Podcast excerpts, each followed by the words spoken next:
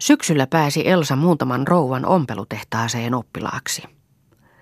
Viionleski olikin ollut huolissaan ja miettinyt, mitä Elsalle nyt toimeksi, kun koulukin oli loppunut.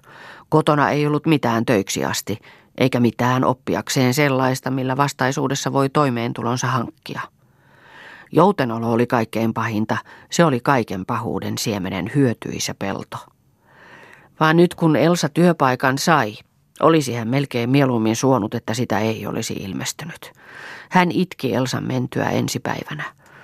Pelko, mikä mieleen oli pyrkinyt jo varhaisimpina vuosina Elsan tulevaisuutta ajatellessa, ja jota pelkoa hän oli häätänyt turvaumalla Jumalan isälliseen huolenpitoon, virisi nyt liekkiin ja kiihkeämpään kuin koskaan ennen.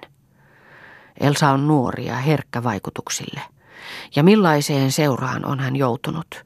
Synti oli ajatella kenestäkään pahaa, vaan sellaisessa joukossa on molempaa, hyvää jos huonoakin. Siellä voi Elsan sydämeen tulla kylvetyksi turhamaisuutta ja kevytmielisyyttä, mikä nuoreen lapsekkaaseen mieleen niin helposti imeytyy, ja mikä nuoria tyttöjä lumouksen voimalla kulettaa houkuttelevaa polkua turmelukseen. Tuskallisesti ahdistivat peloittavat ajatukset. Hän turvausi Jumalaan ja koetti kiskoutua niistä irti. Illalla saikin hän aina haudatuksi pelkonsa rukouksiin, kun Elsa oli työstä kotiutunut lapsellisena avomielisenä, äitiään hyväilevänä ja entisestään mitenkään muuttumattomana.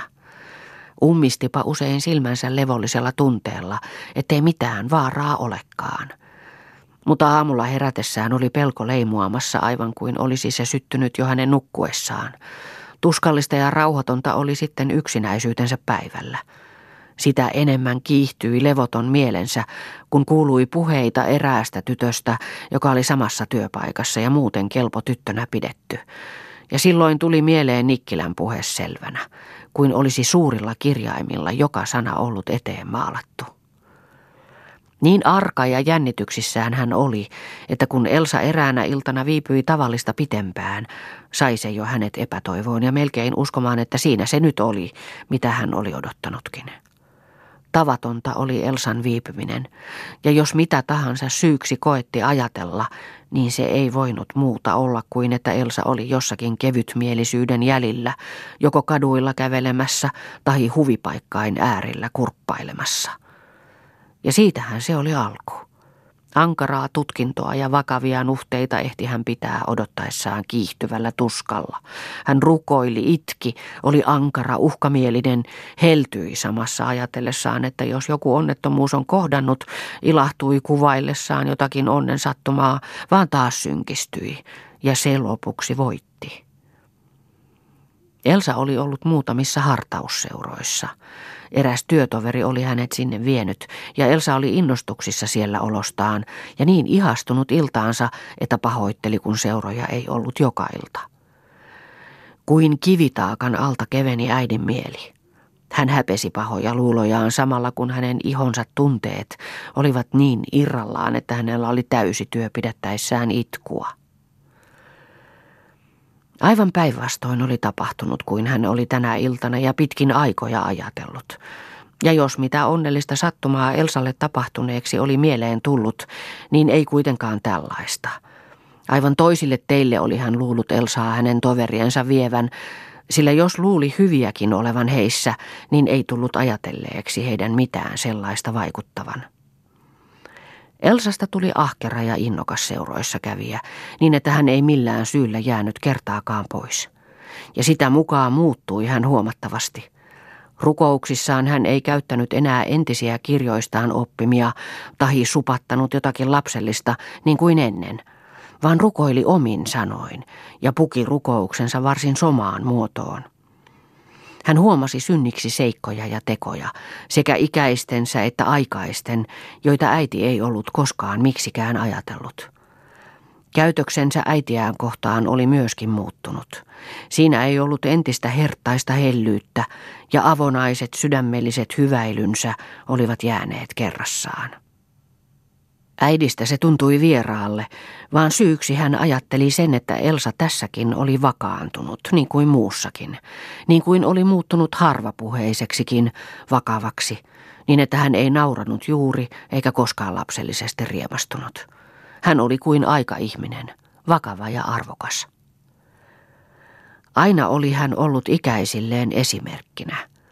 Niin hyvällä sanalla ohjatessaan kuin kuritettuaan, pehmitellessään lastensa mieliä, puhelivat vanhemmat hänestä, neuvoin heitä olemaan niin kuin Vion Elsa, joka oli kuuliainen äidilleen, nöyrä kaikille ja joka ei tehnyt koskaan mitään, mistä olisi voinut nuhdella, eipä edes vähintäkään moitesanaa lausua. Nyt asetettiin hänet malliksi ikäisemmilleenkin, rippikoulun käyneille. Kaikki puhuivat hänestä suurella ihastuksella ja pitivät häntä ihmelapsena. Jumalan lahja on tuollainen lapsi, se on teille viioska erityinen Jumalan armon osoitus, vakuutettiin viiolleskelle. Minä olen niin iloinen, niin onnellinen. Näin oikein uhkuvana riemua ja ylimmilleen innostuneena tuli Elsa kerran kotia seuroista. Äiti vastasi siihen vain hymyllä. Häntä halutti sulkea Elsa syliinsä, niin sanomattomasti halutti, mutta kun Elsa ei näyttänyt sitä huomaavan, ei katsonutkaan häneen, vaan oli melkein kuin yksikseen, niin esti äitiä omituinen ujous. Hän kuitenkin jäi odottamaan, että Elsa tulisi häntä hyväilemään, niin kuin teki ennen, kun oli jostakin noin riemastunut. Mutta Elsa näytti hillitsevän siitä itsensä, ja äidinkin tunteen ponnistus väheni hiljalleen. Seuroissa oli lukenut ja selittänyt eräs herra, joka oli muualta kotoisin ja käymäseltään vain täällä. Hän oli vanha, tukkavalkoinen, joka oli kiharainen niskassa. Parta oli niin ikään valkoinen, tuuhea ja pitkä. Hän oli kaunis ja kauniisti kertonut siitä, kun lapsia tuotiin Jeesuksen tykö, että hän siunaisi heitä. Etkö haluaisi lukea minulle siitä, kysyi äiti pyydellen. Ettekö ole koskaan siitä lukenut, äiti? Vion leski aivan kuin itseään puolustellen selitti. Olen, lapseni, olen joskus lukenut ja tapauksen muistan. Lukisin useammin ja mielelläni raamattua, mutta kun minulla on heikot silmät, etten laseitta näe. Elsa otti uuden testamentin ja jonkun aikaa etsittyään luki. Ja he toivat hänen tykönsä lapsia, että hän heihin rupeisi. Niin opetuslapset nuhtelivat heitä, jotka niitä toivat.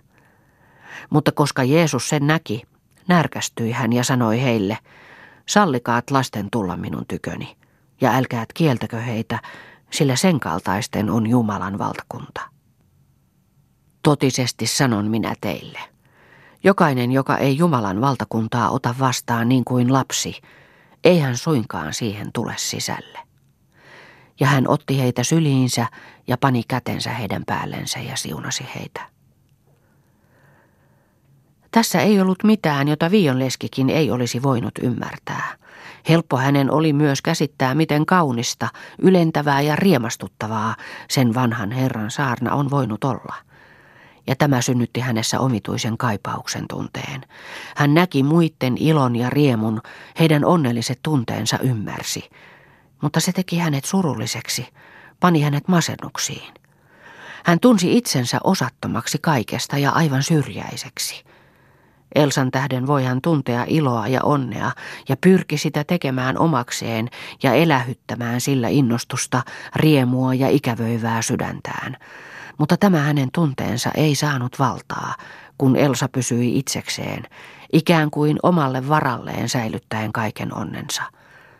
Äiti rupesi tuntemaan itsensä yhä enemmän syrjäiseksi ja osattomaksi, yhä kiihkeämpää kaipausta, ja masennuksissaan alkoi hän katsella heikkouttaan, puutteellisuuttaan, muistella uskonsa horjuvaisuutta ja ajatella ansionsa mitättömyyttä Jumalan armon osallisuuteen ja isälliseen rakkauteen. Elsa päätti, että äiti ei ymmärtänyt sitä luettua, kun hän ei ollut iloinen niin kuin olivat kaikki siellä seuroissa. Vakavampi kuin koskaan ennen näytti äiti olevan, aivan kuin pahoillaan jostakin. Mutta sen pitempään hän ei kuitenkaan sitä ajatellut. Hänen mielensä oli kuohuksissa riemusta. Ja hän antautui itsekseen palauttamaan mieleensä muistoja seuroista. Hän kuvaili ne uudelleen ja uudelleen, kiintyen aina enemmän muutamiin yksityiskohtiin. Niin hauska ei ollut ennen koskaan seuroissa. Ei ollutkaan muulloin niin paljon väkeä ollut, lapsia varsinkaan, ja kaikki olivat niin iloisia. Rouvat, jotka aina olivat ystävällisiä keskenään, taputtelivat nyt toisiaan ja syleilivätkin muutama tiloissaan. Lapsia kaikki hyväilivät aina, vaan nyt tänä iltana vasta. Elsa ei jaksanut muistaa kaikkia, jotka olivat hyväilleet häntä, eikä hän kaikkia tuntenutkaan. Se oli niin hauskaa ja herttaista, mutta ei mikään kuitenkaan niin herttaista kuin Monttiinin rouvan hyväily. Se oli kaikista ylintä. Se tuntui äärettömän onnelliselle. Monttiinin rouvaa Elsa ihaili, jumaloi tavallaan. Mitä hän pyhästä ja autuasta käsitti, sen sovitti hän Monttiinin rouvaan. Hän oli jo tyytyväinen, kuin sai nähdä hänet.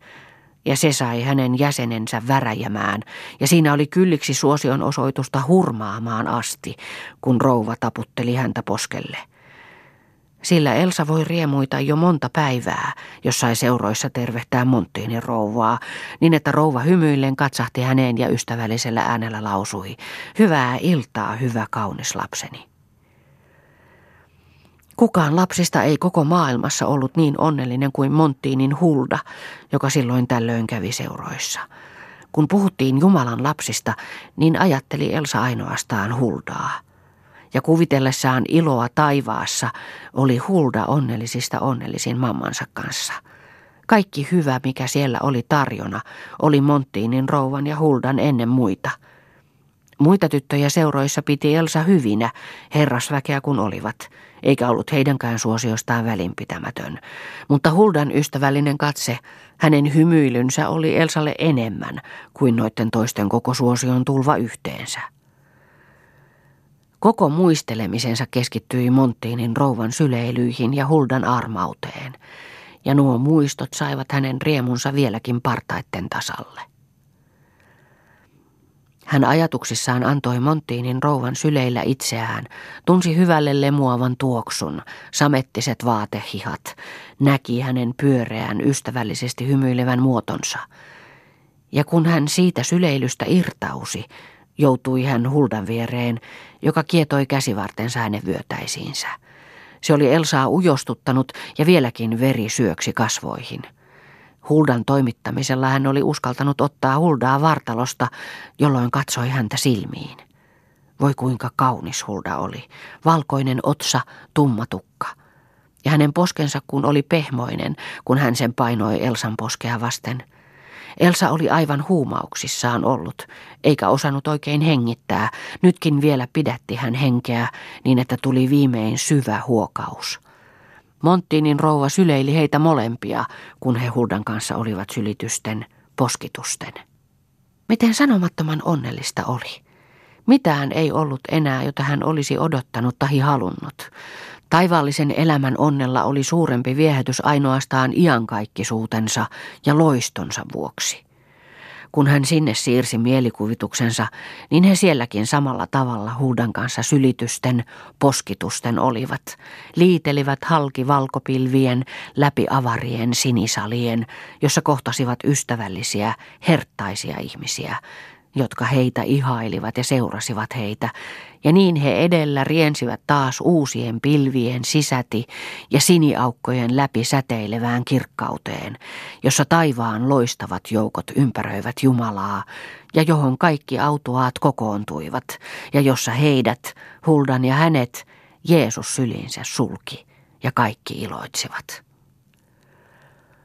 Mutta kun Elsa katsahti äitiin, niin tuli hän äkkiä surulliseksi. Äiti istui siinä työssään vakavan näköisenä. Elsasta näytti kuin olisi hän itkusilmissä. Paikkainen röijy oli hänellä, toinen hiha rikki niin, että kyynärpää näkyi. Hame oli karkea ja ruman harma ja sukat parsittu monenvärisellä langalla ja kantapäistä rikki. Kyyry selkäinen ja laiha, kädet suoniset ja toisessa kalvosessa pongotti luu korkealla. Elsalta tahtoi itku väkistenkin työntäytyä. Äiti ei sopinut tuollaisena hänen mielikuviinsa. Hän oli aivan erilainen kuin ne rouvat, jotka kävivät siellä seuroissa. Tuntui, kun äiti olisi ian kaiken tuollaisena pysyvä, niin kuin se ukkokin kuussa, jonka pitää ikuisesti kuuta tervata. Elsaa oikein kauhistutti. Jos äitikin olisi rouva. Mutta se ajatus oli vain kuin välähdys, sillä se ei sopeutunut hänen tunteisiinsa. Monttiinin rouvan sijalle hän ei voinut äitiä asettaa, ja muut eivät olleet niin arvokkaita, niin lähellä Elsan ihailua kuin äidin olisi pitänyt olla, ja tyhjää paikkaa hän ei huomannut. Mutta lapsi olisi äiti voinut olla, pieni tyttö, huldaa ja häntä pienempi, josta he kaikki pitäisivät niin äärettömästi. Voi jos tekin, äiti, olisitte niin kuin lapsi, sanoi Elsa yhtäkkiä. Niin, jospa minä olisin. Jospa aina voisin olla, vastasi äiti heti aivan kuin sitä olisi miettinytkin.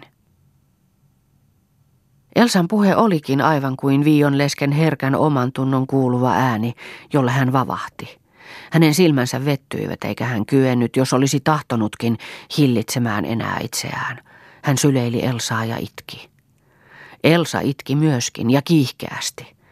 Säälin tunne purkausi itkuun, mitä ei saanut helposti tyynnytetyksi, ja syleilyssä kyynelten mukana nousivat kaikki hellät tunteensa äitiä kohtaan kätköistään. Aivan puutteelliseksi, vajanaiseksi ja mitättömäksi tunsi hän nyt sen ilon ja riemun, jonka osallisuudessa hän itse oli, jollei äiti olisi mukana. Sillä ei ollut muuten mitään viehtystä, niin että hän olisi siitä voinut luopua tykkönään – ja siitä hän jonkun aikaa ikään kuin kiisteli mielessään, että joko äitikin, tahi ei hänkään. Äidille uudet vaatteet, ja sitten he yhdessä käyvät seuroissa. Varma oli, että Monttiinin rouva rupeaa pitämään äidistä enemmänkin kuin niistä rouvista siellä. Tunsihan Monttiinin rouva äidin. Ja Ojanniemen Marin päätti hän myöskin ottaa. Marin Raukka, joka oli sairastanut ja puhunut hänestä houreissaan ja oli kaivannut häntä. Hän oli varma, että kaikki mieltyvät Mariin. Heitä olisi kolme, joista kaikki pitävät. Hulda, hän ja Mari mutta muitakin alkoi tunkeutua siitä aukosta, joka oli näin revennyt siihen maailmaan, missä Elsan ajatukset, hellät tunteet ja kauniit kuvailut olivat ennen liikkuneet, ja minkä hän oli unehuttanut jouduttuaan uuteen piiriin, joka oli niin erilainen, niin uutta täynnä, tulvillaan viehätystä, onnea, iloa ja riemua. Kaikki entiset sydämenläheiset tulivat pyytelemään päästäkseen tuon onnen osallisuuteen. Vaan joutavaksi meni kaikki ajatellessa Latun Liisaa mukana. Vaikka olihan Liisa aina niin hyvä hänelle, sanoi aina, ettei hän kenestäkään niin paljon pidä kuin Elsasta. Mutta kuitenkin hävetti jo ajatellessakin häntä, kun hän on semmoinen hökäle, ja kaikki hänelle nauravat. Ja muutenkin semmoinen pahanilkinen. Äitinsä tietämättä kulkee kerjuulla – Elsa häpesi itseäänkin, kun hän oli viime kevännä ollut Liisan mukana siellä porvarin hautajaisissa hakemassa keittoa ja kerran kerjäämässäkin. Silloinkin kun tulivat kerjuulta varoitti Liisa, että ei saa sanoa kenellekään, ei vimparillekaan, että hän on ollut mukana. Liisa pani hänet yksin viemään vimparille, mitä olivat saaneet. Vimpari oli sanonut Elsaa parhaaksi lapseksi maailmassa. Kun Aappo pääsee papiksi, niin minä toimitan, että hän naipi sinut, jotta pääset papin rouvaksi, oli Vimpari sanonut. Elsa hyitteli nyt. Aappokin oli ollut seuroissa nyt, vaan ei hän ollut välittänyt hänestä ollenkaan, eikä ollut välittänyt kaukaan aikaan. Ensi kertaa ollessaan seuroissa, jolloin Aappokin oli, oli hänellä hauska Aapon vuoksi, ja sitten kaipailikin, kun häntä ei enää näkynyt siellä – vaan sitten kun hän mielistyi Huldaan, unohtui Aappo. Aapon rouvaksi hän ei tahdo. Ei, ei, ei. Hän ei tahdo papin rouvaksi. Hän haluaa olla vain Huldan kanssa. Naikoon Aappo latun Liisan, joka vieläkin kerjää vimparille, vaikka keväällä käy jo rippikoulun. Elsaa ei haluttanut enää käydäkään vimparilla. Siellä oli niin likaista ja ahdasta. Vimpari on niin ruma ja vaimolla on likaiset ja resuiset vaatteet ja lätistyneet pieksun ruojuset nilkkasiltaan jaloissa. Ikävälle ja pahalle tuntui Elsasta olonsa. Hän oli kuin pahalla tuulella jostakin. Kiiruhti maata ruvetakseen ajattelemaan hauskaa, mutta sittenkin tuntui vastenmieliselle kaikki, eikä hän saanut mielikuvia liikkeelle. Unikaan ei tahtonut tulla, hän käänteli ja levottomana pitkän aikaa, luki muutamia runomittaisia rukouksia ja ummisti silmänsä. Aappo, hän ja Latun Liisa olivat poskitusten, Hulda viipotti sormea ja vimpari nauraa hohotti, johon hän heräsi. Se tuntui ilkeälle. Hän koetti olla mitään ajattelematta ja pitää silmiään auki odotellen äitiä, mutta aina vaipui hän unen horroksiin ja vavahti hereilleen, kun oli putoavinaan jostakin tai lankeavinaan Vimparin asunnossa, tai Vimparin vaimo tuli hyvin rumana hyväilemään häntä. Vasta pääsi rauhalliseen uneen, kun kuuli äidin lukevan isä meidän ja Herran siunauksen. Täyttä rauhaa, suloista levollisuutta ja ehyttä luottamusta täynnä, painoi äiti silmänsä umpeen tuntien, että hän samalla mielellä voisi sulkea silmänsä kuolemaankin.